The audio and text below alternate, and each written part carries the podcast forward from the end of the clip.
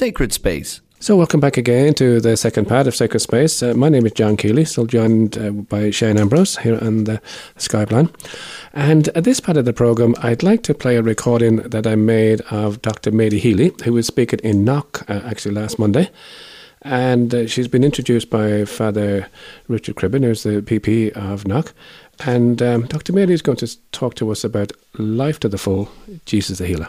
So let's hear this. Somebody that you know, somebody within our families, we all know somebody that's ill or sick. We can take from that reading the power of the, of the word itself that Jesus is the healer.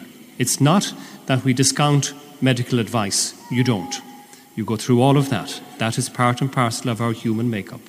But in conjunction with that, alongside with that, we have our faith. That is really what the gospel is spe- speaking to us here this afternoon. My daughter, he said, your faith has restored you to health. Go in peace and be free from your complaint. I know that there are probably people here this afternoon just longing to say those words themselves too. We have trust and faith in the healing power of the risen Lord.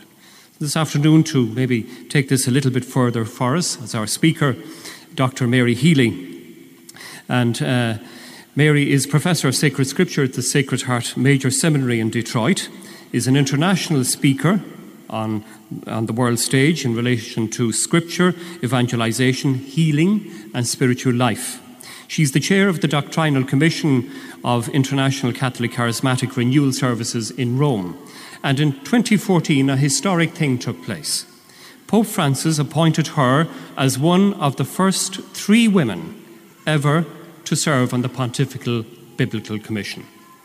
Now, if you're not too sure about what that is, it's a big thing. That's very important. That's a, that's a major thing. So we, see, we feel a little bit inadequate here this afternoon. But Dr. Mary will take us through now uh, developing this idea of Jesus the healer. If you'd like to welcome her, please.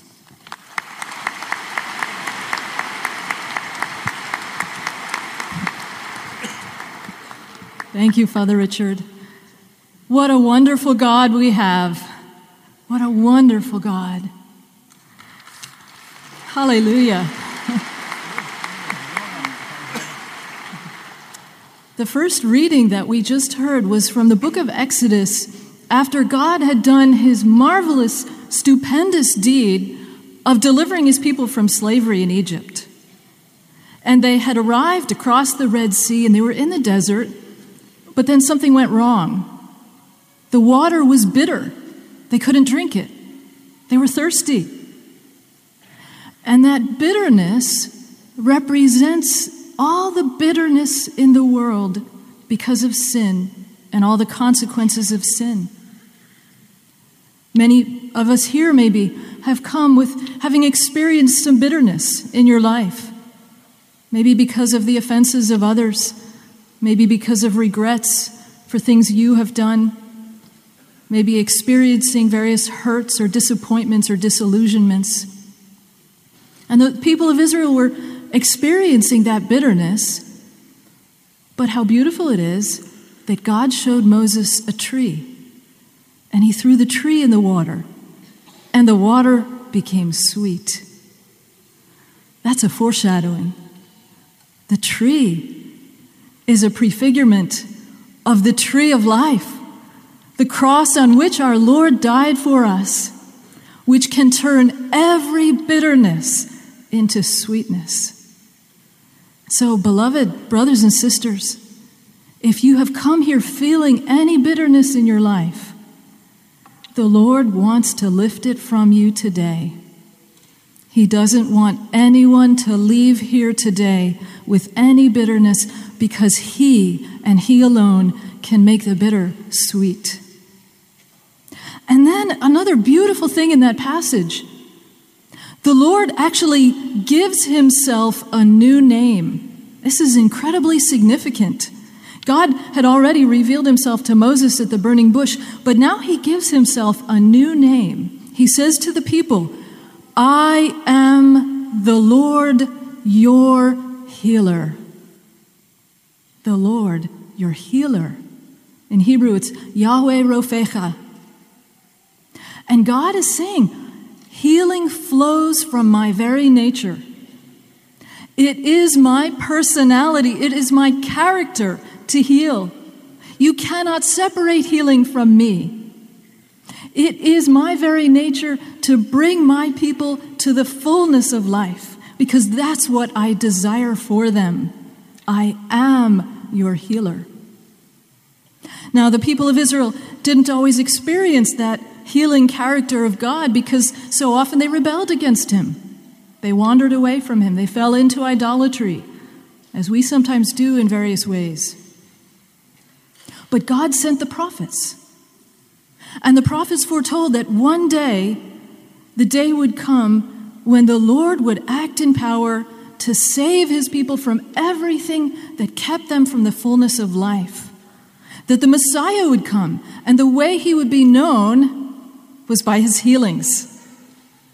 And Isaiah prophesied, The Spirit of the Lord is upon me, because he has sent me to bring good news to the poor and recovery of sight to the blind, to let the oppressed go free, to release prisoners from the dungeon to proclaim the acceptable year of the Lord. And what happened when Jesus came? He was baptized in the River Jordan. The Holy Spirit came upon him. He went into the desert and he resisted the temptations of Satan. And then he went into the synagogue in Nazareth and he read that very passage from Isaiah The Spirit of the Lord is upon me, therefore, he has anointed me to proclaim good news and to demonstrate that that good news is true by healing the sick and opening the eyes of the blind and letting the oppressed go free. Jesus, by reading that passage and applying it to himself, was saying, I am Yahweh Rophecha. I am the Lord your healer who has come into your midst to fulfill all the promises of God so that you can experience the fullness of healing that God wants for you. And from that point on, if we read the Gospels, we find healings were not just a, a small part of Jesus' ministry. And, and delivering people from demonic oppression, they were at the very heart and center of everything he did.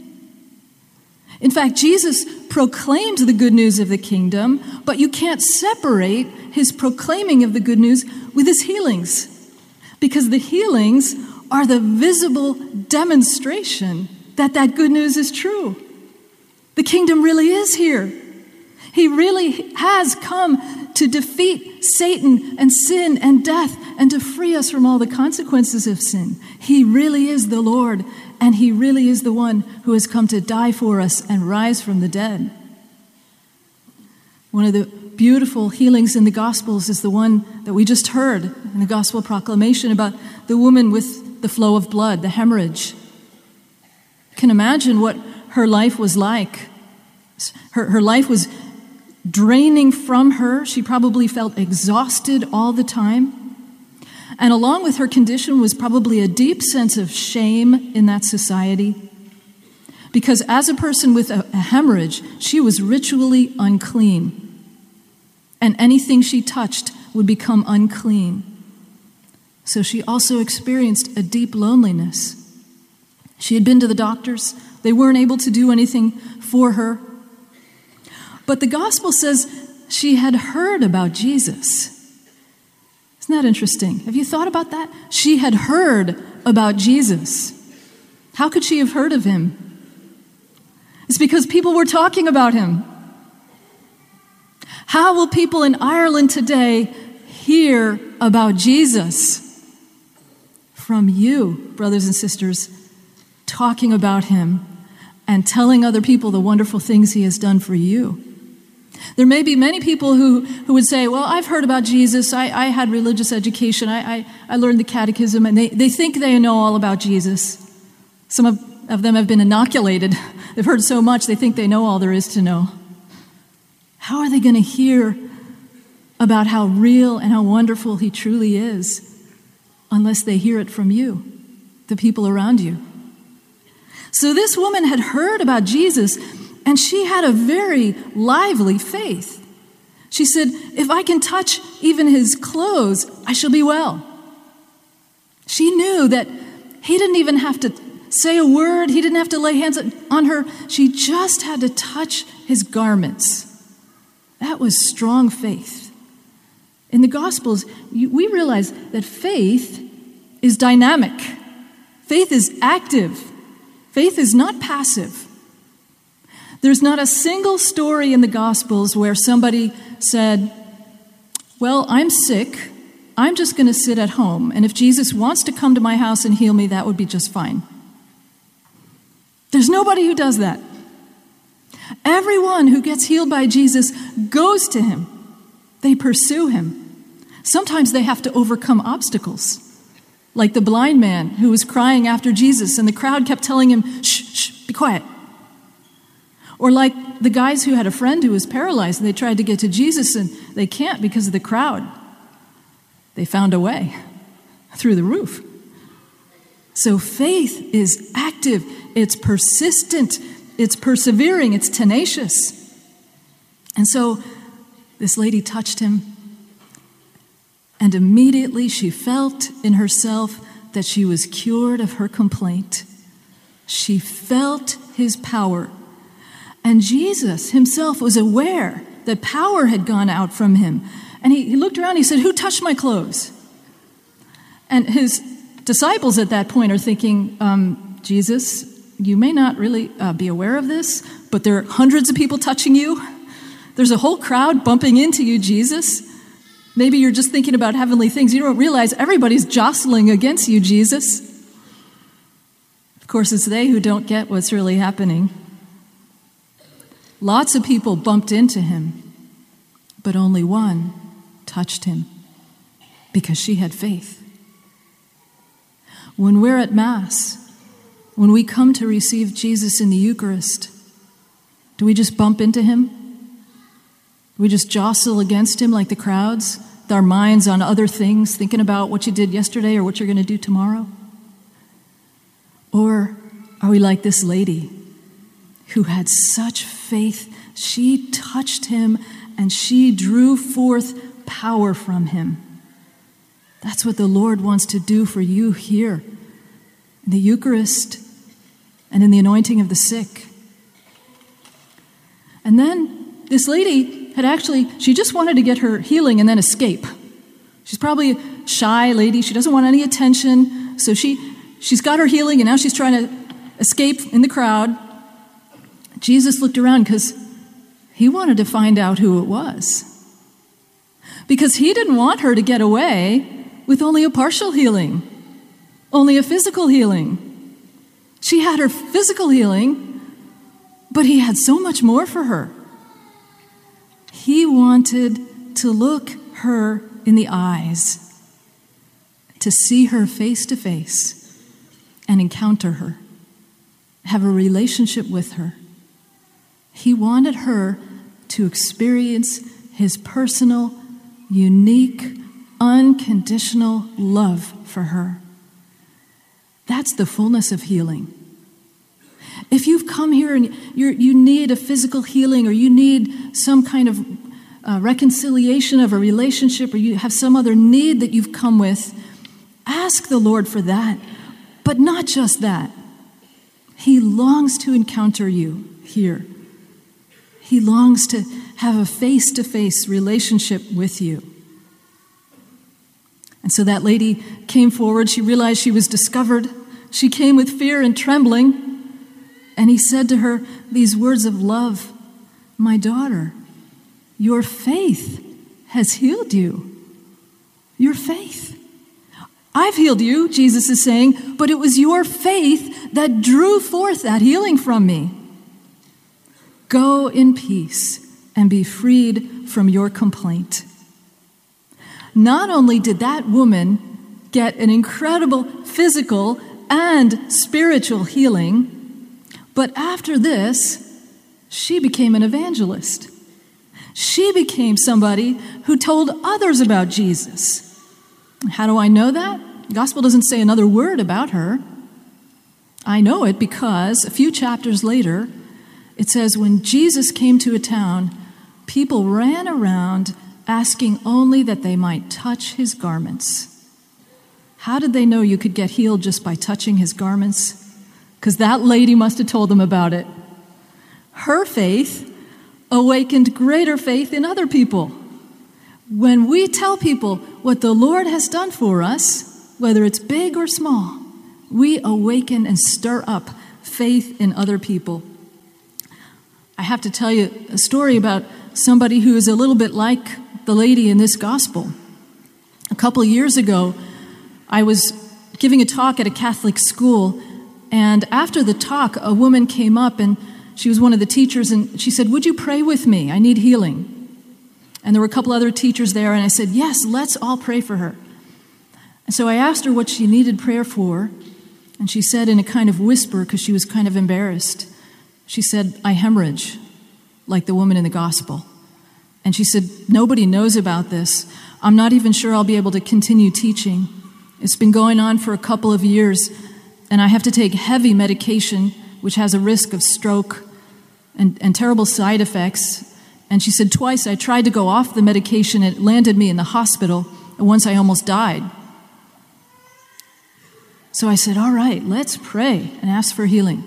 We began to pray, and I very quickly I felt like the Holy Spirit was leading me to ask her a question because I knew that one of the biggest obstacles to healing that can block people from receiving healing is unforgiveness.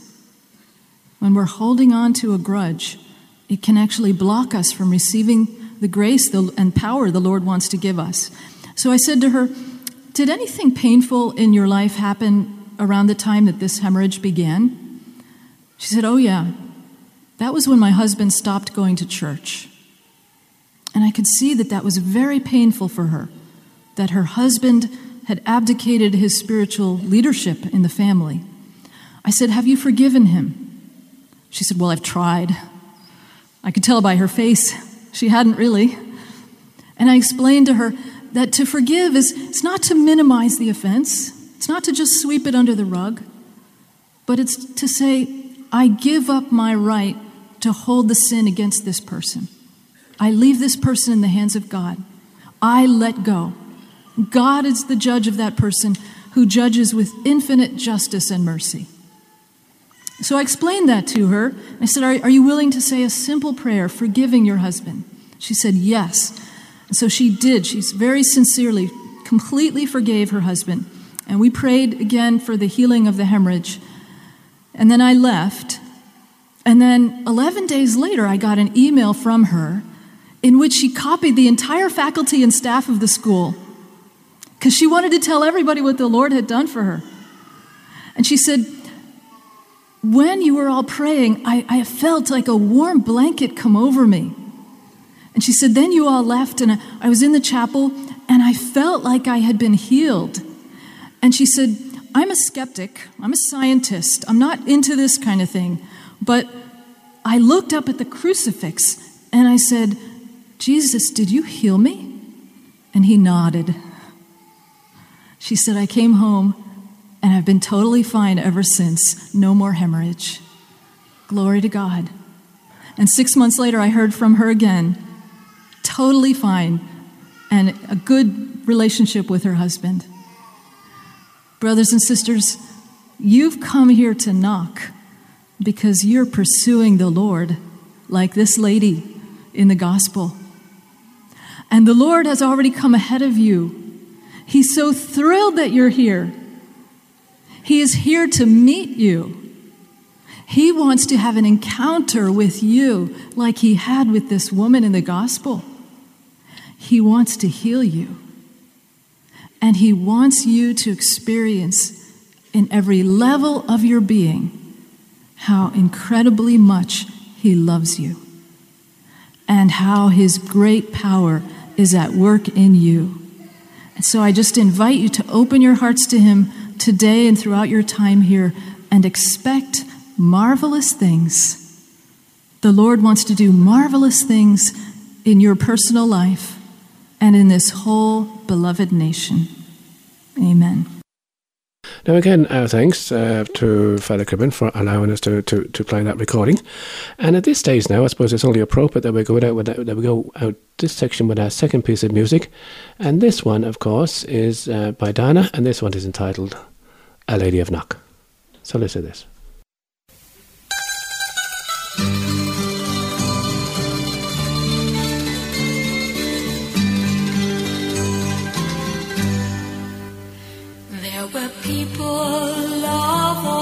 Ages gathered round the gable wall, poor and humble men and women, little children that you call. We are gathered here before you, and our hearts are just the same filled with joy at such a as we praise your name. Golden rose, queen of Ireland, all my cares and troubles cease as I